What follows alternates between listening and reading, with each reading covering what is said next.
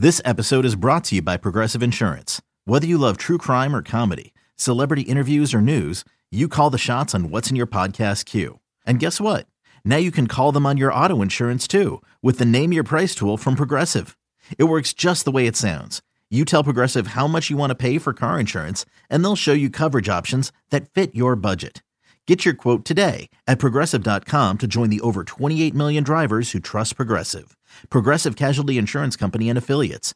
Price and coverage match limited by state law. Introducing the TWO WXY V4, where groundbreaking fuel cell technology meets fresh foam cushioning for the ultimate performance. With fuel cell, each step feels explosive, delivering unparalleled energy return. Paired with fresh foam, experience maximum comfort throughout the game. Its lightweight textile upper offers support and breathability without sacrificing agility. Whether you're hitting the clutch shot or locking down the opposition, the TWO WXY V4 gives you the tools to play at a high level. Learn more and purchase the Two Way for yourself at newbalance.com. Are you listening? Damn.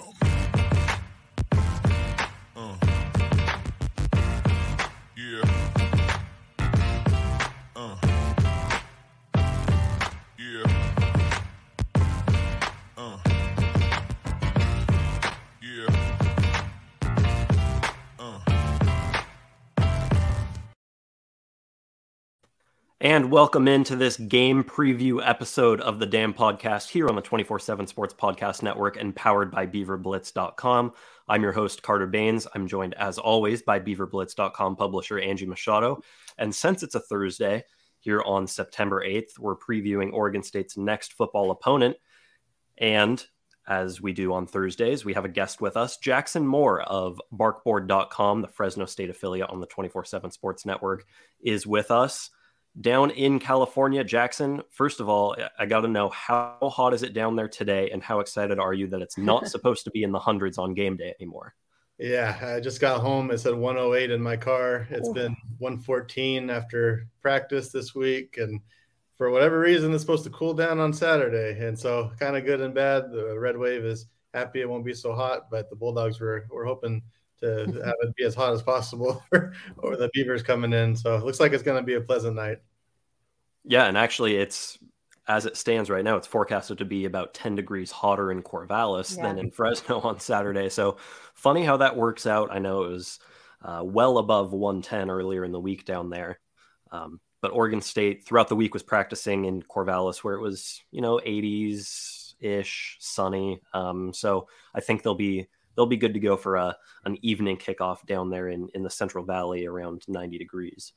Um, but with Jackson here with us today on on Thursday, we're just gonna hit all sorts of stuff on Fresno State, preview some of um, the strengths and weaknesses of that team, some of the matchups to watch for.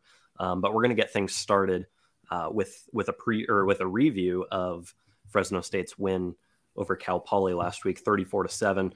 Uh, before we do that, I want to bring Angie in here because she hasn't uh, she hasn't gotten a chance to talk yet. But Angie's holding it down with me up here in Oregon. We're staying uh, we're staying home this week. Neither of us are traveling to California. But Angie, how excited are you for this matchup, which I think you and I both expect to be one of the more uh, coin flippy type games of, of Oregon State's 2022 season. Yeah, I mean, this is a big one. I, I I can't emphasize that enough. How big this game is, not only just for Oregon State's preseason, but um, you know, this you guys know that have been watching the dam podcast. I picked this as a loss preseason, so I picked only two losses in the whole season. It was Fresno State and Utah. So um, I think this is a big opportunity. Um, Jake Haener is a great quarterback. I, I am I'm anxious to talk to Jackson though because I was not as impressed with Fresno State's offensive line this with the Cal, Cal Poly game, and then I was more impressed with Oregon State's front seven than I expected to be. So I'm anxious to see this matchup, but um, this is a big one for Oregon State. Never won down in Fresno. Down in Fresno. Yeah, 0 and 6 down in Fresno. And, and Jackson, I think you, you picked up there that tidbit that Angie picked two losses this season. So she is super high on the Beavs, got them going 10 and 2. Uh, going into the year, I, I picked them to go 5 and 7. Uh, and we'll run. No, you or- picked seven and or five. sorry, sorry, seven and five. Seven and five. I had the numbers right, but the order wrong. See, okay, so I'm I'm under the weather this week. I've got a cold. If, if you're listening or watching us live on YouTube, you can uh, probably hear I'm a little congested. I'm going to be pounding Gatorade as we go along.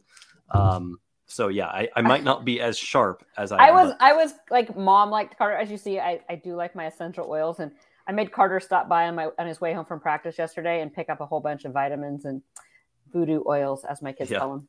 Uh, a little bit of a care package from Angie, but uh, Jackson uh, here will will kind of um, we'll transition here into Fresno State talk, but I want to let you introduce yourself to our listeners. They're very familiar with you at this point with how much you've helped helped us out uh, in previewing some of Oregon State's opponents throughout the years. Uh, over man, I, I, think we started running our off-season uh, opponent previews like four years ago, and, and you've been a, a, mainstay for us there, and then throughout game week. So, uh, tell the listeners a little bit more about yourself, where you're based, how long you've been covering Fresno State, and uh, and some of the other teams that you cover for the 24/7 Sports Network. Yeah, so I also cover Cal and Stanford, so I've been helping out with those previews over the last couple of years. I cover San Jose State and Hawaii. Hawaii, of course, has crossed paths a couple times in recent years too. Um, but I'm based here in Fresno. It all started here in Fresno. I've been covering the team since 2010. Uh, I started interning for Scout.com that year, and uh, been contributing one way or another ever since. So about 13 seasons of covering the Bulldogs, and um, uh, was you know born and raised here in Fresno, and going to games way before that. So uh, remember the, the, early 2000 series between these two teams, and um, it's exciting to to kind of bring it back here after quite a while. Jackson's almost as long as, as, long as I am. yeah, I, am sure Jackson's got more fond memories of those early 2000s games than than Angie might. I, I don't have any recollection of them. I was still too young at that point, but um, I, I, know Angie has some some horror stories to tell from those uh, those early 2000s games, particularly 03, I think, right? No, 01. 01. 01. Okay. Yeah, not fun. Well, speaking of Fresno State, the Bulldogs are coming off of a 35 to 7 win over Cal Poly in week one uh, taking care of business in that FCS matchup. And and Jackson, I kind of want to get your thoughts here before we preview Oregon State's matchup against the Bulldogs of, of just how well that team played uh, at home a, a, week ago against that FCS opponent. I know obviously you, you, always expect an FBS team to take care of business, but 35 to seven is you know that's that's a, a solid score against an FCS team. Yeah, so the Bulldogs came out as good as you could anticipate. They had a 21 0 lead in the first quarter, scored on the first three drives, and the remaining 45 minutes were kind of painful to, watch. It was pretty even from there. Um, this is the same Cal Poly team that the Bulldogs beat 63 to 10 last year. Um, a few circumstances, you know, Cal Poly is not coming off of a whole COVID year absence and their year two in their scheme. So thought they'd be a little more competitive, but I felt like more it was on Fresno State where they kind of stepped off the gas. Um, they had some interesting substitution patterns where uh, every possession basically was a different O line group. Uh, in a lot of ways, it felt like uh, kind of a, a, scrimmage almost and kind of competing on the field on uh, a Thursday to see who might get those starts in week two. So um, I mean, the first quarter was great. Uh, the rest of the game didn't leave the Red Wave all that inspired, uh, especially after all the hype that's been on this team all preseason and offseason. Yeah, it, it's always tougher to get a good read on a team when they open the season against a school like Cal Poly, whereas Oregon State obviously opened up against one of the Mountain West favorites in Boise State. And I think you can glean a little bit more from that performance than uh, than you know Fresno State playing against Cal Poly. So um, that makes this week's matchup all the more interesting in that I don't think Oregon State probably saw all of what Fresno State wants to bring at it uh, when it was watching the film. The Bulldogs probably didn't, you know, un- unravel the playbook or, or throw all of their different blitz packages out there for Oregon State to see. Um, so that's kind of a an interesting wrinkle in, in, this game where where Oregon State was meanwhile running trick plays offensively, throwing all sorts of pressure at, at Hank Bachmeier and, and Taylen Green. So uh, a little bit more on film there for Boise or uh, for Fresno State to watch. But you mentioned the offensive line, and we're going to talk strengths and weaknesses here. But since you mentioned it, I'll, I'll, use it as a segue to the weakness, which you mentioned in uh, in our behind enemy lines feature this week when when we had you on to uh, to write a little a little breakdown and preview for us that the offensive line is is probably the weakness of this team. Um, I, am curious, one, why that is, why you think that is, and and two, um, how much of a problem could that be for Fresno State against an Oregon State team that looks a lot improved on its defensive front seven?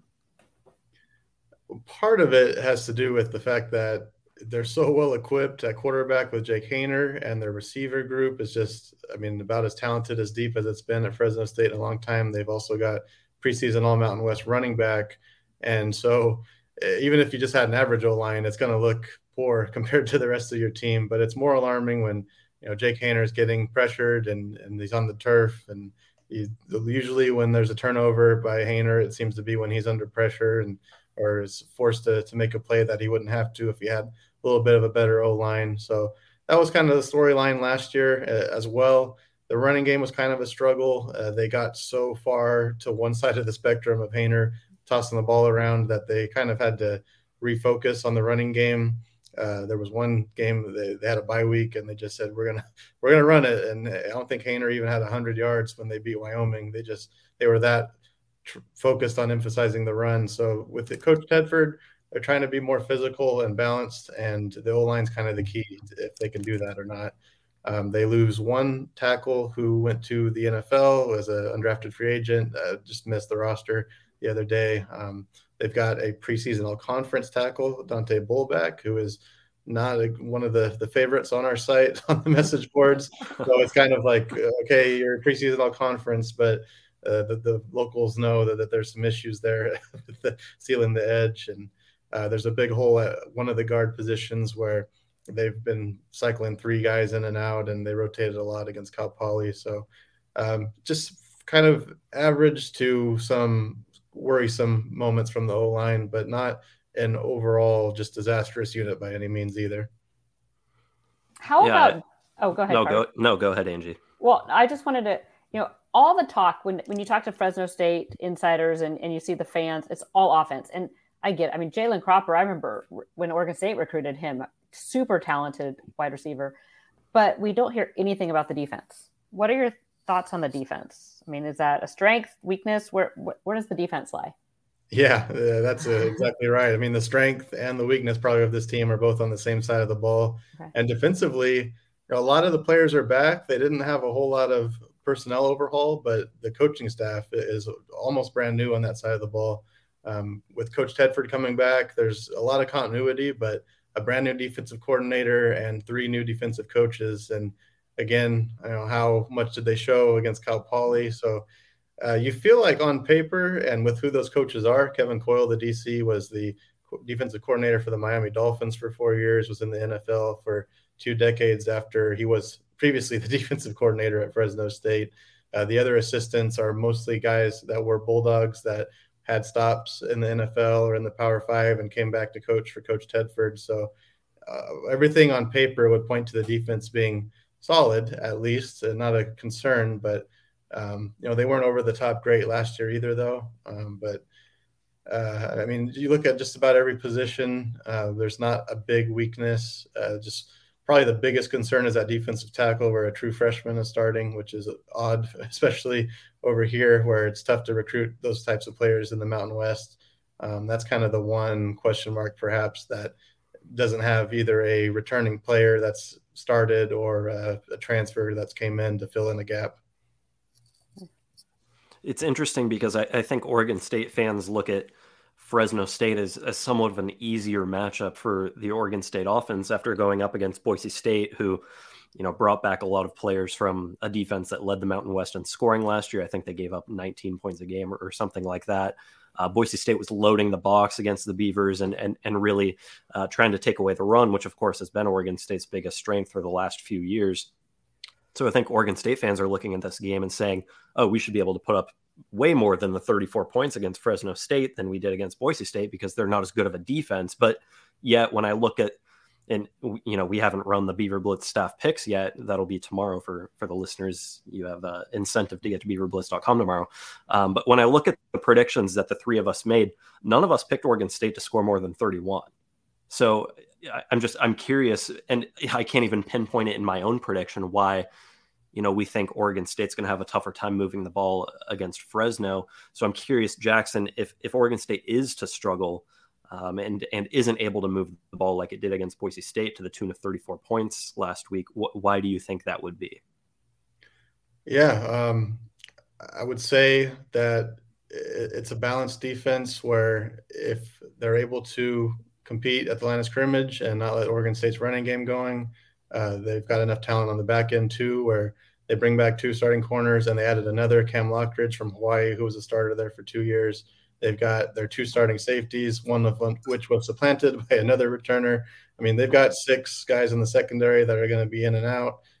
I mean, again, it's hard to really pinpoint a, a, particular strength or weakness with that defense. But even last year, as much as the offense was credited for everything, pretty much all the losses were the offense shooting themselves in the foot. They had six turnovers against Hawaii. They uh, really had a tough time blocking Oregon when they went up there to, to, face the Ducks, and the Boise State game was just a disaster overall. So, um, uh, looking at this defense, it's just if if they can make Oregon State one dimensional in one way or the other, that's basically how Tedford's defenses had success the first time around. That's what they're going to try to do, and um, it's kind of key in on whatever one dimension that end up ends up being during the game. It's it's kind of tough to tell with Oregon State. I'm not sure which way that's going to have to go with a new running back or with the passing game with Chance Nolan. I'm not sure which way they're they're going to try to push him when I hear that, what I hear is it's a defense that's not going to win the Bulldogs a bunch of games, but it's probably not going to cost them very many games. And I think when you pair that with an offense that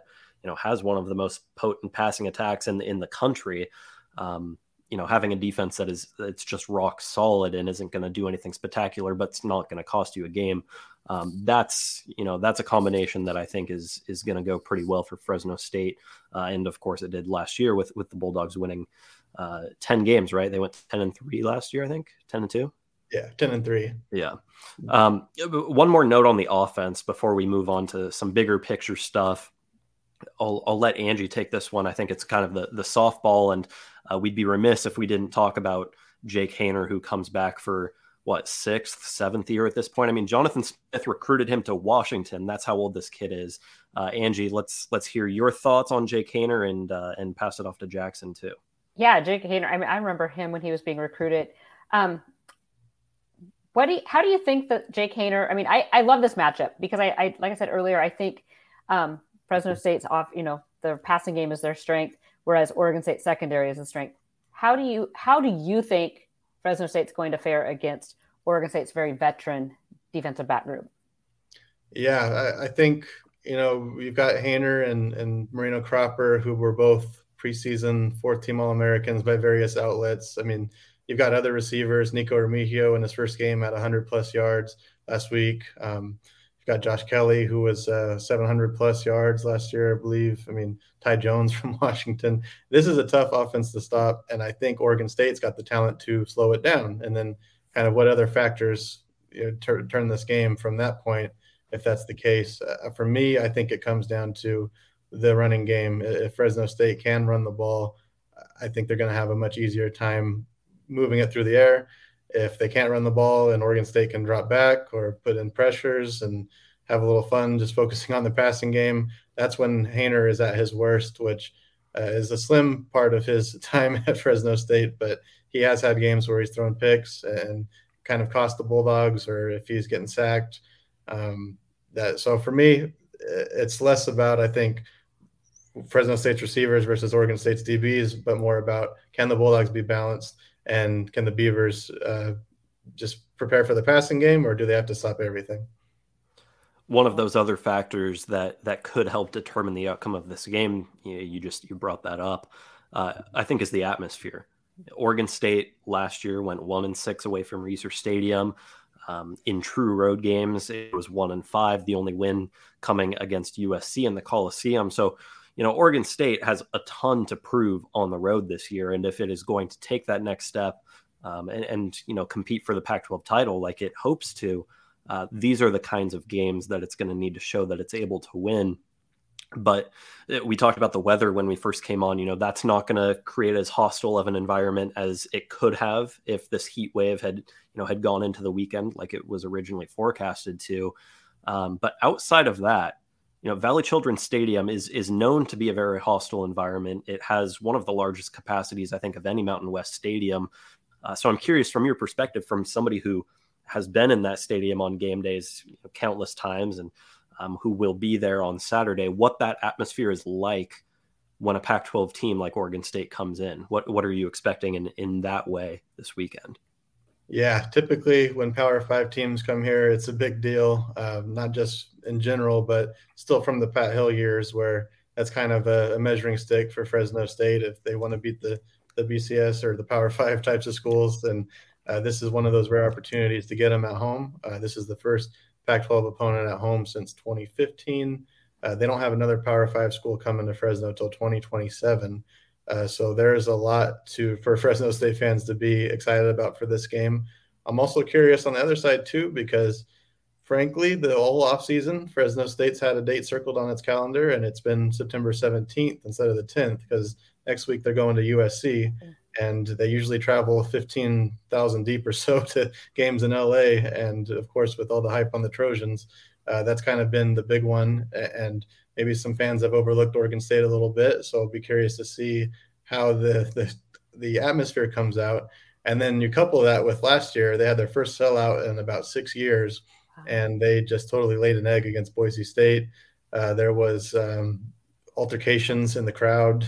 it was just an ugly night all around. And so, uh, will there be more of the same this time around, or will it be a little bit of a, a redemption for Valley Children's Stadium? Uh, I'm anxious to see. Well, that's that's my question because I was down in 01, and granted, that was a bit of a buzzsaw. That was coming off of Oregon State's trouncing of Notre Dame in the Fiesta Bowl, finishing four in the country. Sports Illustrated turns around, puts them number one preseason. Oregon State opens the season in Fresno. David Carr had like the game of his life, and that was seriously. If you're a Fresno State fan, I'm sure it was amazing, but for an Oregon State fan, it was frankly scary. I mean, batteries, bottles, things being thrown. Um, Oregon State then went back in 03 and then said they would never go back to Fresno State. Um, fast forward, you know, 19 years, they're back on the road. Is is this a different environment, or should Oregon State fans? I know a lot of Oregon State fans said they would not go. So, is this something for the fans that are going? Are they? Is it going to going to be a different? I mean, a different safety level, or is it still going to be as raucous as as it was maybe back in the early 2000s? Yeah, I would say you know not too long after those types of events, uh, even June Jones claimed he had a screwdriver thrown at him. From uh, we, we, don't know if that's accurate, but there was apparently a screwdriver in the grass. Okay. What he said. So uh, they, they got rid of alcohol at the Fresno State games for quite a while, and that changed the atmosphere quite dramatically. Um, there was also, frankly, a long stretch where they didn't have a whole lot of high um, stakes games, so there haven't been a whole lot of big crowds for a while. To that level, they usually okay. do over thirty thousand. But um, recently, alcohol has been brought back. It's about a, a halftime type of deal, and there hasn't been a whole lot of ruckus at these games for a long time. But when there was the Boise State sellout last yeah. year, you've got like an extra ten thousand people that you usually don't have in that stadium that brought a little bit of a different but that's your big rival too. I mean, that's like yeah. Oregon coming to Oregon State. I mean, that's that's a big one. Right, and so there was some altercations. There was a fight that spilled onto the field. Oh. so, uh, yeah, that was uh, and that was as Fresno State was getting the, the doors blown off of them. the Broncos. so, uh, I would hope that that was an isolated incident and that security will be ramped up a little bit. But yeah, I would say most Saturdays have been pretty calm. Uh, but when you sell out, you just don't quite know what kind of. Oh yeah, and, and a seven thirty game. I mean, Oregon State's not. It's not like Oregon State's immune to you know jackass fans. I mean, it just happens. I mean, everywhere you go, especially when it's a seven thirty, you've been tailgating all day. I was just curious because that's it was it was an eye opener because I've never been to a place where glass bottles are being thrown on the field, and um, I actually was sitting right behind. Um, Dennis Erickson was the coach, so Erickson's family was right in front of us, and right across the aisle was Fresno fans, and thank goodness they didn't know that we were all Oregon State fans there because it would have been probably ugly. But nope, just an interesting, interesting thing. But um, no, I, I think I love the matchup. I love I love playing the best Mountain West teams because I think when you take the kind of the top Mountain West schools, I think they fit very, really nicely with the whole kind of middle of the pack. You know, I think it's a it's a great matchup.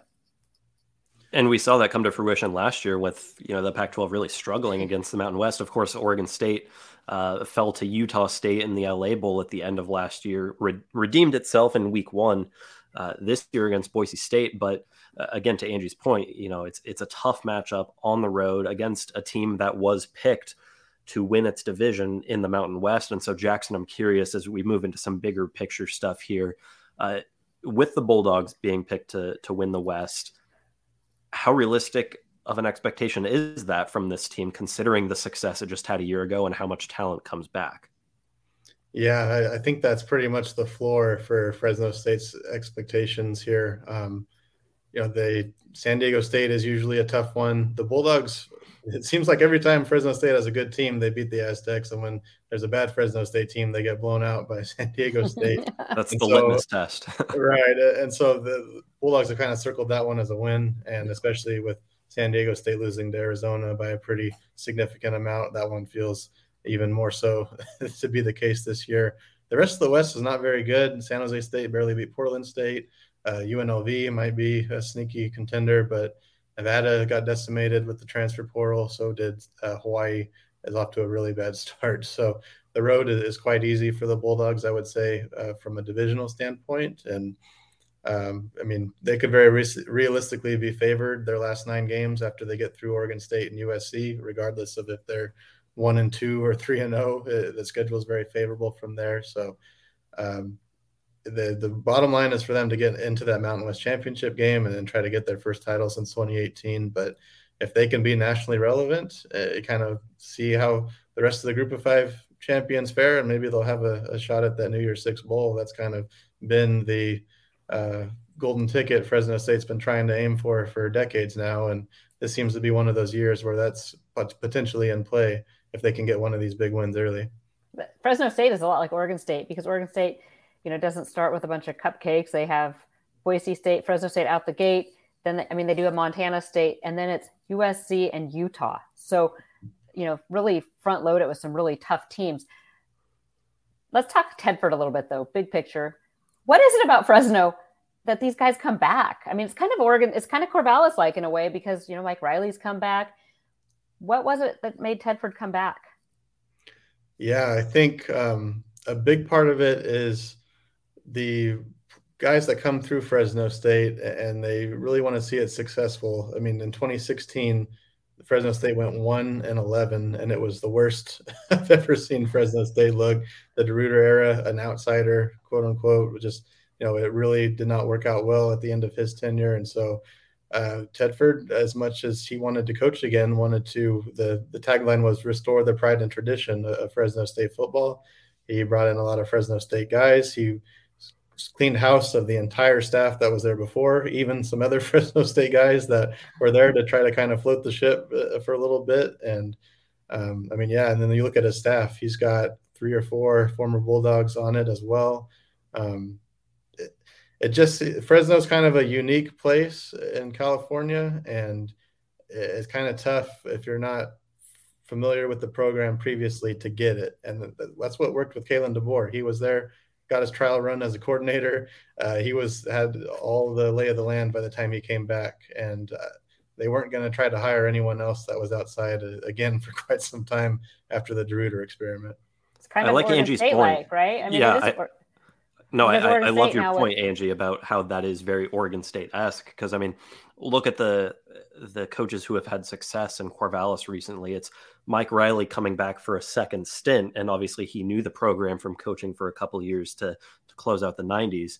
Um, it's Jonathan Smith coming back after winning as a player and you know and having success as a coach. So, and then um, bringing back, I mean, Trent Bray now is the D coordinator, yeah. and Jake Cookus and and Corvallis is a, it's more of a rural. I mean, it's kind of a Fresno State. It's it's that rural, you know, kind of town. A, I don't know. Farming, yeah, farming yeah. area. You know, out in the the quote unquote middle of nowhere, you've got this college town, um, and I think both programs, you know, we're seeing over the last couple of years uh, are on the rise under the leadership of of some of their alumni. Um, excuse me, Jackson. Before we let you go uh, we got to get a prediction out of you. And, and for the, the Beaver Blitz readers who haven't read Behind Enemy Lines today, be sure to do that. There's much more than just Jackson's score prediction there. But before we let you go, Oregon State at Fresno State, 7:30 on CBS Sports Network. What you got? Yeah, I, I, picked Fresno State 28, Oregon State 24 in, in my preview, which wasn't too much different than the nearest Carter, from my understanding. Um, I I think for Fresno State, a lot of times in these very even looking Power Five matchups, they got to go on the road. They start off slow. You know, there's that big play that has the momentum turn, and the the away the opposing crowd. It's just something that they're not used to seeing in the Mountain West, and kind of all those little things add up and they fall just short. And you look back at all the little plays they could have made to win. I mean, even at Oregon last year, uh, they were counting those two or three plays that could have swung the game their way or the slow start. And now finally they're at home. They have momentum. They've got a sellout crowd, it looks like. I just feel like they're not going to have those hiccups that prevent them from from getting the win. Uh, but I do think it's going to be very close. I don't think it's going to be decided till well late into the fourth quarter. I think it's going to be a lot more physical than kind of the over under. I mean, I think it's above 60 right now, and we both 61. had our scores quite a bit lower. I think Oregon State's very physical. I think Fresno State, while not known for being physical last year, that's what Tedford wants to be. And it's going to be a very even physical game where a big play here or a turnover there kind of makes the difference. Yeah, at the end of the day, whoever wins this game, you know, I, I don't think it's going to be my by more than a field goal or a touchdown. I don't see this thing getting out of hand one way or another. Um, I, I don't see it being decided by by you know more than one score. But um, Jackson, we want to thank you uh, again so much for coming on for you know half hour here and, and just letting us kind of pick your brain on Fresno State because uh, you know Angie and I, you know we're we're so we're so oriented on the Pac-12 that we try to follow you know the West Coast football, Mountain West, um, but we uh, we obviously do not have the wealth of knowledge that you do uh, being down in Fresno and and being on campus every day. So thanks for joining us and for uh, for giving our listeners all sorts of insight into that Bulldog program. Yeah, thank you very much for having me, and I'll see y'all again, uh, Cal and Stanford week. I, I yes. Just... Yep. We'll do it again. You. The uh, the listeners are going to become very familiar with with you, Jackson. All right. Well, thank you. I appreciate it. Yep. Thanks for stopping by was a very bright, shining light, Sarajevo, and they needed to kill that light. From producers Matt Damon and Ben Affleck, explore how art and music sustained hope during the siege of Sarajevo, thanks in part to humanitarians and the band U2. U2, they represent a personification of our resistance. The Hollywood Reporter hails Kiss the Future, moving and inspirational. Kiss the Future! Viva Sarajevo! Kiss the Future. New documentary now streaming exclusively on Paramount Plus. Go to Paramount Plus to try it free. Terms apply. When you have sports mixed with your pop culture, along with humor and celebrity interviews, your earbuds are enjoying The Rich Eisen Show. Dan Orlovsky, are you still a Jayden Daniels is the best quarterback available in the draft guy? I think the three things that make it stand out for me are number one, I think his ball placement versus man coverage is the best in the draft. Every quarterback in the NFL is accurate. He's got the best on tape. Number two, most transferable stuff to the NFL. And then I think the third thing is pocket peace. Search for The Rich Eisen Show on YouTube or wherever you listen. That is Jackson Moore of 24 7 Sports, barkboard.com. Angie is still with me here, and we're going to talk about the week that was in Corvallis. We're going to provide a couple of keys to the game. But first, Angie, we got to talk about the weekend that was at beaverblitz.com because we set a new record for subscriptions. Uh, the promo has ended, the 75% off promo has ended. Um, but for those of you who are listening who just joined beaverblitz.com, we want to give you a huge welcome to the community uh, and, and thank you for joining us and, you know, and, and being here for the ride as, as Oregon State goes through this 2022 season with us. It's going to be fun. And yes, it was, I was giving Carter updates through the whole, pr- the promo. So thank you for that. Um, great, great to see all the excitement with Oregon State beaverblitz.com is the place to be as the season continues. Uh, if if you haven't been there all week, you're missing out on all sorts of great content. If you have been, um, you know, we'd love to continue to hear your feedback, help spread the word. Uh, the community is growing faster than ever before, and a lot of that, I, I think we can, you know, we can thank Oregon State's um, yeah. uh, play team, on, on yeah. the field. But um, yeah, it's it's good to see that the fan base is so engaged. Uh, as we hop in here to the second half of the show, Angie, it wasn't really a newsworthy week in Corvallis, mm-hmm. and you know we I was down there uh, talked to some offensive players and coaches, some defensive guys. Uh, Jonathan Smith, of course, had his press conference on Monday. We didn't really learn anything new, uh, but we got a lot of really good reaction to how the team played on Saturday. Yeah, yeah, I think, and that's that's I think what well, a that's what the coaches want. They don't want bulletin board material. They don't want um, guys getting too high after a win. So um, I think if you're a fan, that shows it's a very veteran team in that in that regard because you don't have the emotional. Um, they're very businesslike. Um, but this was this is a team like I, we've said this is a different there's a different feel to this team and um, I'm anxious to see how they react and bounce this next week or to, in, on Saturday at Fresno. There are some areas where no news is good news. And, and one of those is on the injury front, where Oregon State came out of week one healthy. And this just continues to be the theme. And uh, again, we knock on wood every time we say this, but Oregon State came out of fall camp very healthy. It came out of week one very healthy. And I think if Oregon State is going to reach its ceiling this year, health is is a big element of that. And Oregon State, as we know, has built all sorts of depth at, at key positions, but keeping those top, you know, those high end guys healthy uh, is, always going to be important for a program like Oregon State that doesn't necessarily have the four and five star depth up and down its roster. But to that injury end, since there are no new updates, the only two players that we know for sure will be out this week for the Fresno State game are outside linebacker Ryan Franke and defensive lineman Sione Lolohea. Angie, Franke's I, I out. Think, Franke's out for the year, but Lolohea is he still day to day, right, or week to uh, week? He's more week to week. Yeah. Uh, Jonathan Smith before before week one said um, it, it, could be you know a, a couple of weeks before okay. he comes back. So if I had to put a timeline on it, if I had to estimate, I'd say you know that USC Utah game would be kind of the the front end of of when we might see Lolohea out. And I think you know we we haven't gotten confirmation from Smith on on Alton Julian, but I think if you and I were to project that, and you know, again, this is this is not an exact science. Um, Alton Julian, I think, you know, it would make sense to see him come in for for that USC game. Yeah, yeah. I mean, because he's ACLs are usually a full year, and yeah. we're not at a full year yet. He has been practicing some. Um, I, I, think you hold him out um, and and let him make an appearance, maybe that USC game. That's best guess and watch. That, they'll put him out. He'll come out. You know, Fresno. Who knows? We'll see. Uh, it would only add all sorts of depth and talent to Oregon State's already loaded safety room. Uh, and, and, that defensive backfield as a whole. So without really the uh, you know any any newsworthy stuff on Monday, Jonathan Smith was mostly asked about Fresno State. It was interesting to get his perspective on on playing down there and, and coaching down there because of course as a player, you know, he's been down there with the Beavers. Uh, he coached there uh, when he was with Idaho. Of course, he spent a couple of years at Boise State and, and played down there at Fresno. Um, and you know it, what he said was, "We've just gotten beat." You know, every time it, it, seems like every time Jonathan Smith goes down there, he's on the uh, on the losing end. And I think um, there are very few people in this in in the Valley Football Center that are more hungry to to kind of right that trend than than Jonathan himself. Yeah, I I, and this is such a hard one. I mean, we, we're not talking predictions yet, but that's just it. I mean, until I mean, Oregon, this is a tough place to play. It's a really good team, and it's on the road. And Oregon State has struggled on the road, so it, there's a lot of questions. But then again, I looked at how many things they, you know, last year winning at USC hadn't done that since 1960, what 62.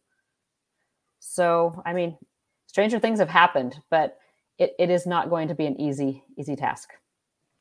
And I think you and I both kind of factored that into to our predictions. Again, I keep teasing this, but it, it really is a, a great way to prep for the game at, at beaverblitz.com. Every Friday, we run our staff picks.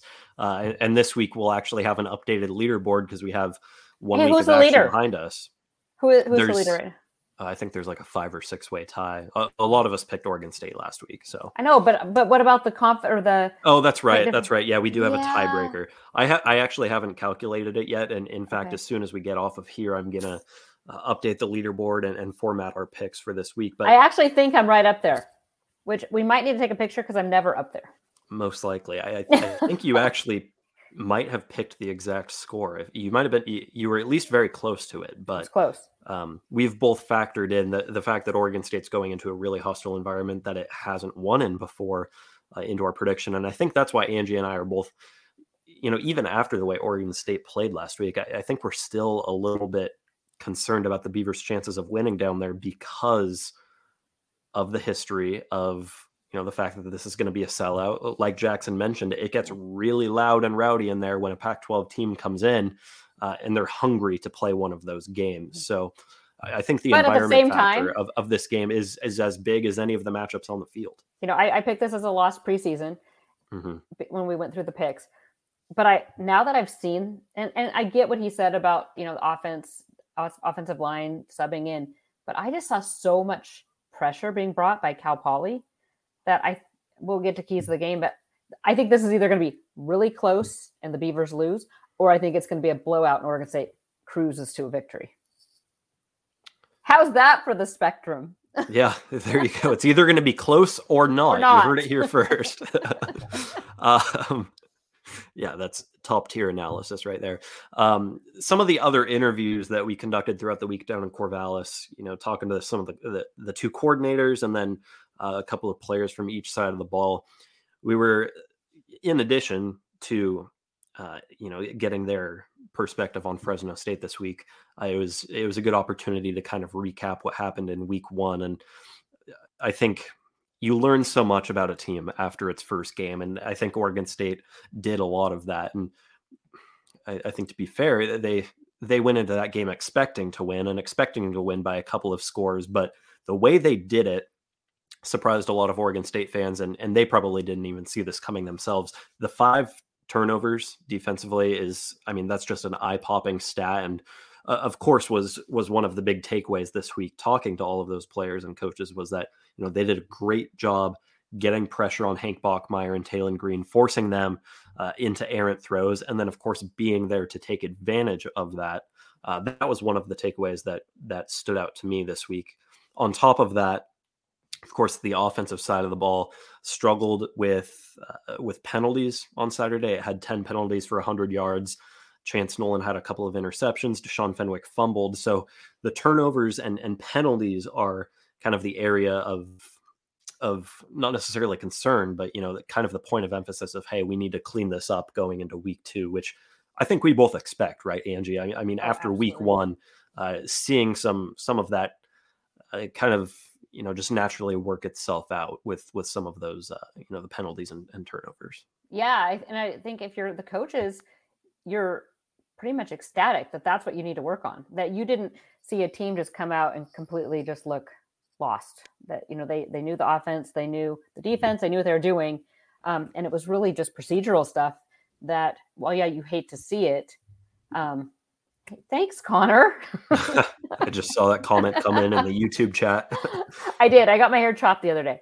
Um, so no, you you want to see. I mean, you want to see things that are fixable, and that those are those teachable things that the staff can go back, film, and say, you know, hey, you know, this is what you need to do, or this is how you block, or this is where.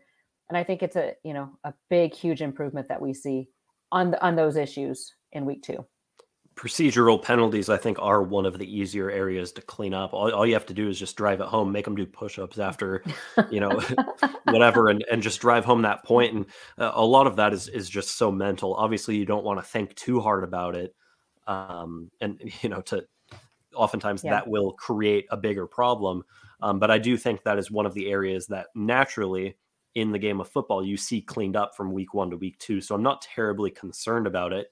Uh, and, and to your point, Angie, that is if if that is the main thing that Oregon State needs to clean up, that's a great sign because that means everything tactically, game plan wise, you know, conditioning wise, everything else was was right there where it needed to be.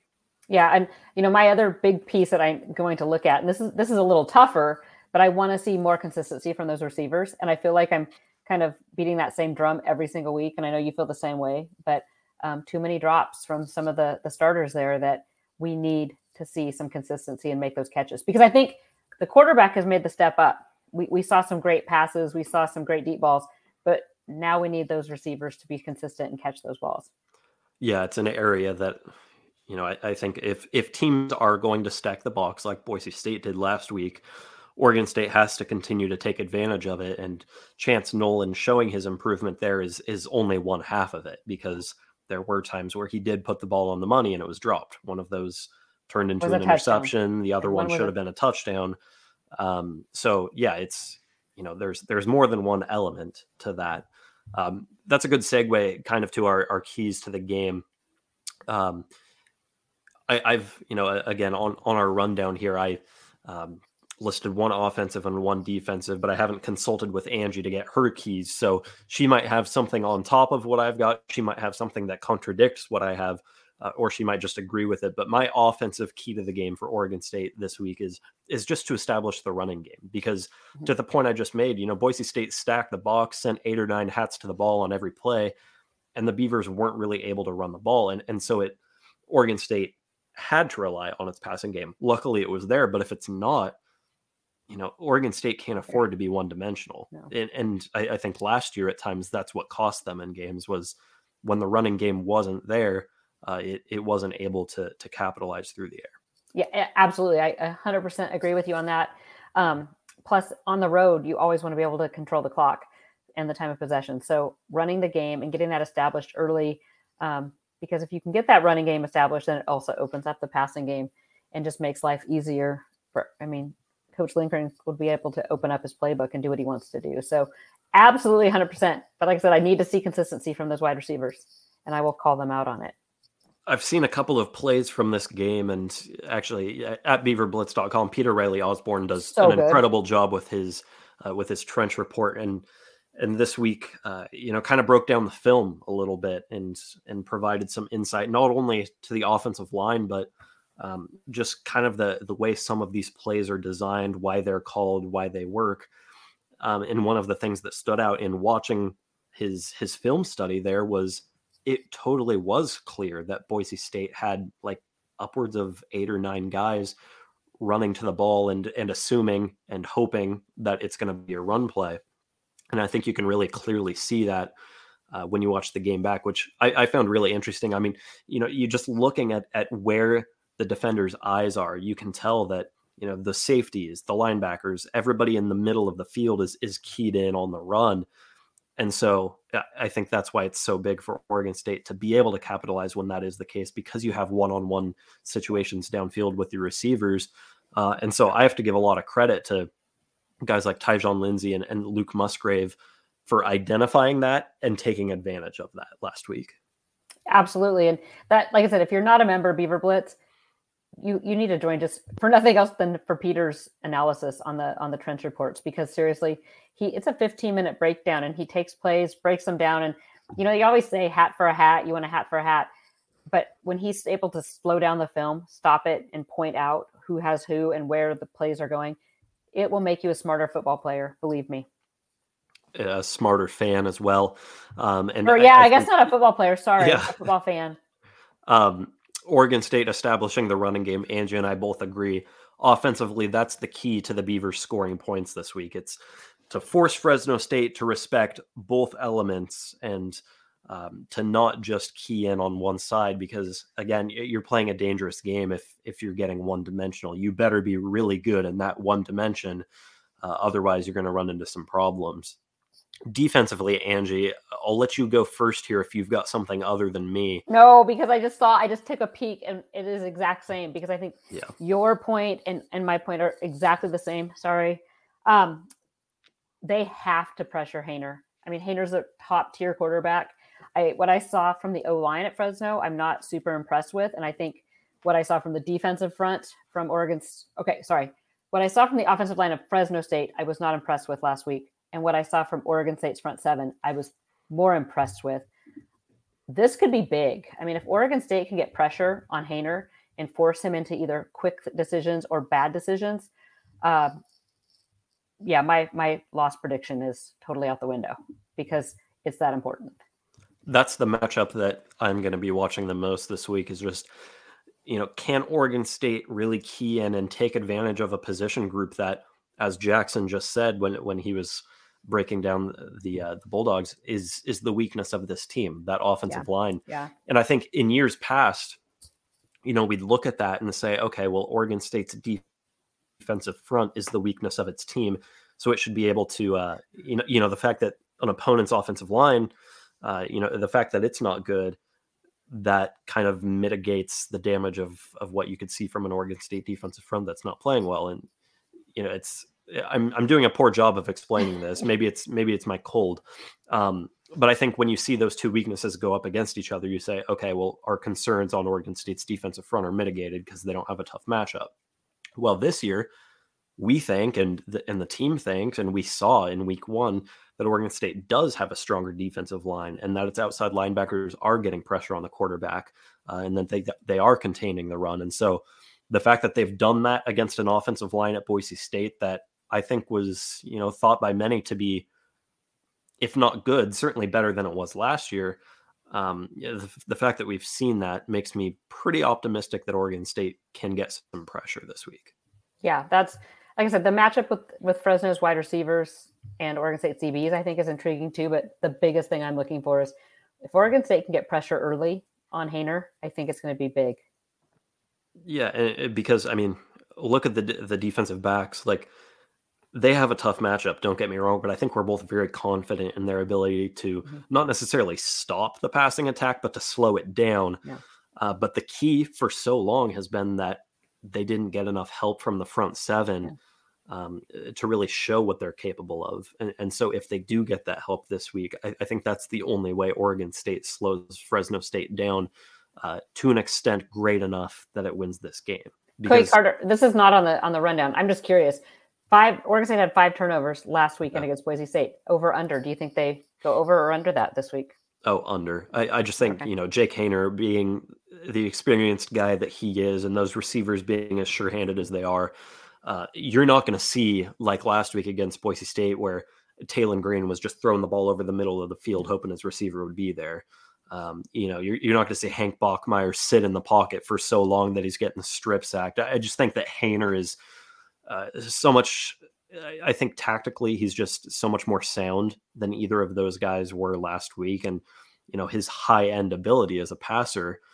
Um, I think not only has the ability to mitigate what Oregon State's defense can do against him, but also, um, you know, potentially elevate his play above what Oregon State's defense is capable of.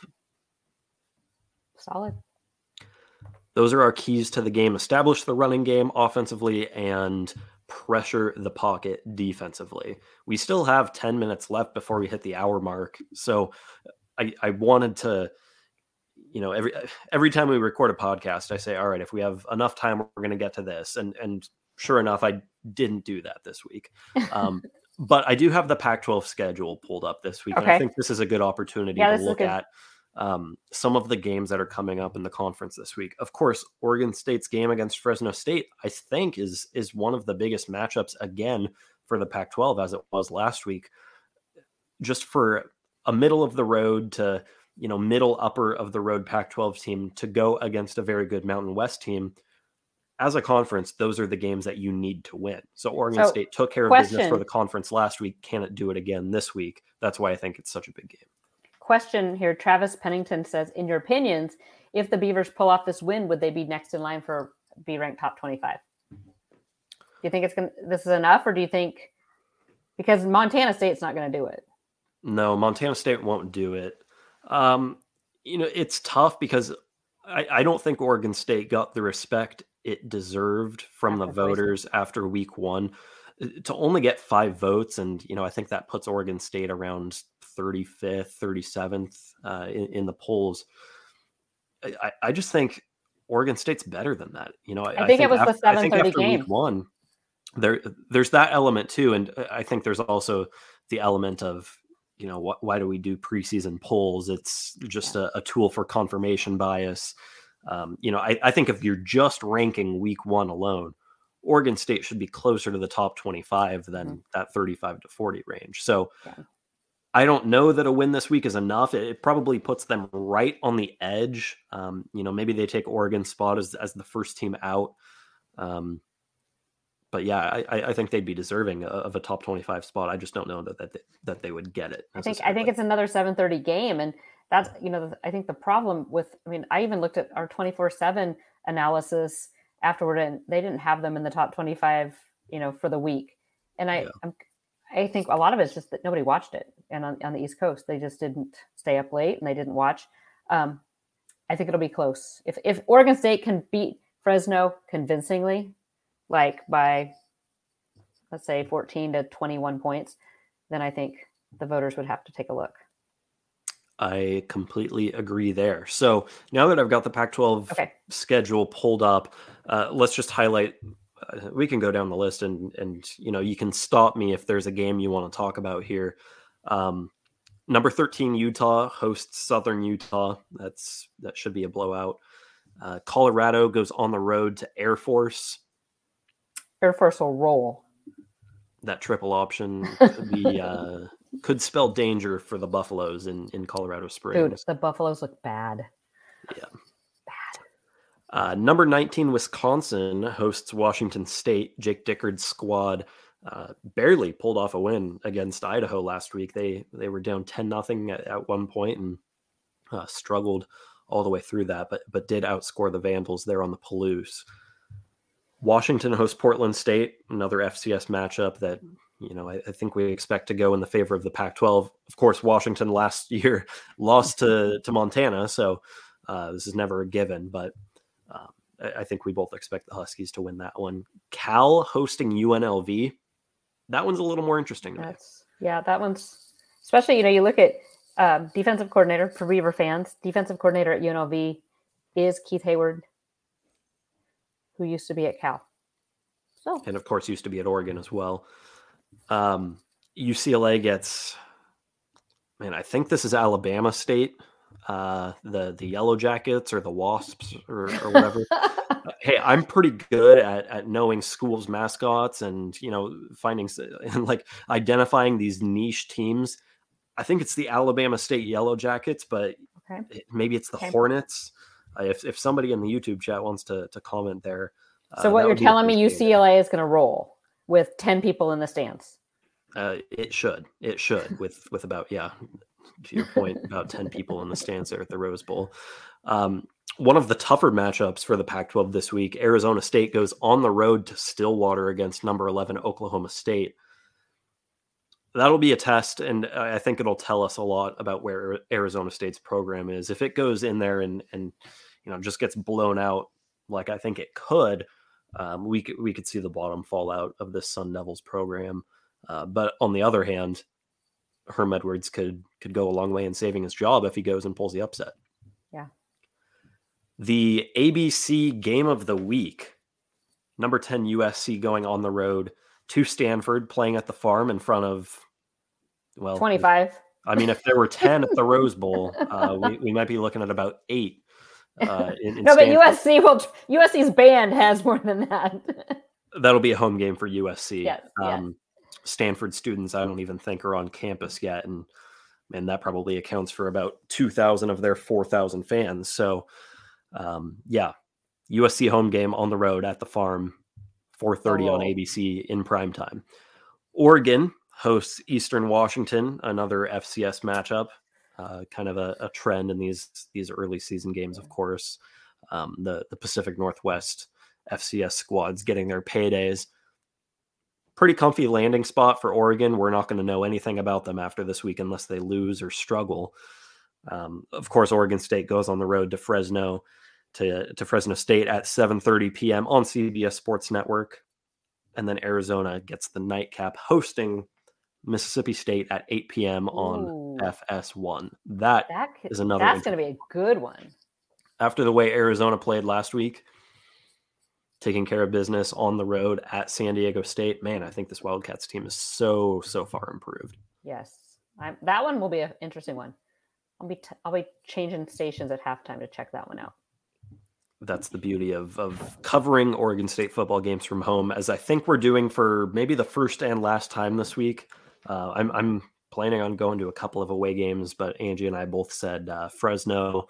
I think we'll watch that one from our uh, from our couches, but. That is all we've got for this episode of the dam podcast. Uh, again, we're we're going a little shorter on on this one. Didn't want to hold Jackson too long. He had just finished a, a radio or a TV hit before he came on, uh, so wanted to get him off and um, you know. I don't see how he does what he does. night. Seriously, he covers Hawaii, San Jose State, Fresno State, Cal, and Stanford. Five teams. It's it's impressive. I mean, I, I think about what we do at Oregon State and say, man, that's a lot, but five teams, man. Five teams. Yeah. It's exhausting to even think about. Uh, we want to thank everybody for joining us live on YouTube at Beaver Blitz Video. You guys are absolutely crushing the numbers right now. Uh, this Wait, is we grew like a hundred people yesterday on YouTube video or Beaver Blitz video. Yeah, it's it's impressive to see what you guys are helping us do uh, on that platform. We just continue to grow. We continue to grow across the board. Uh, of course, I mentioned BeaverBlitz.com is at a new record for subscriptions. Uh, so thanks to to all of you guys who are listening, who who joined us over the weekend, taking advantage of that promo. We're glad to have you on board. You're not going to be disappointed with the content you get throughout the season. Uh, so for more content like the dam podcast, head to beaverblitz.com um, for more of that throughout the weekend as we provide game coverage, go in depth afterwards with our He Said, She Said column, uh, highlight some of the top performers from Oregon State versus Fresno State, and much more. But And just and join our lodge chat. Road games are I mean, we had a great time for a home game, but during the game, make sure you're checking the lodge because we kind of discuss the game and if, if you go back to try to read the lodge chat, you're going to be disappointed because it's like all over the board. It's high, it's low, it's high, it's low, but it's super fun during the time. So good advertisement there to get in the lodge. We want to thank Jackson Moore for joining us on this preview episode. Thanks to everyone who joined us live on YouTube, and of course, thanks to everyone who's listening us to us listening to us anytime on your favorite podcast app. Uh, you can find us there at Dam Podcast and Oregon State Athletics Podcast. We're going to be back on Sunday to recap Oregon State versus Fresno State. Until then, you can follow her on Twitter at Angie Machado1. You can follow me at Carter Bahns, and we'll talk to you on Sunday for another episode of the Dam Podcast.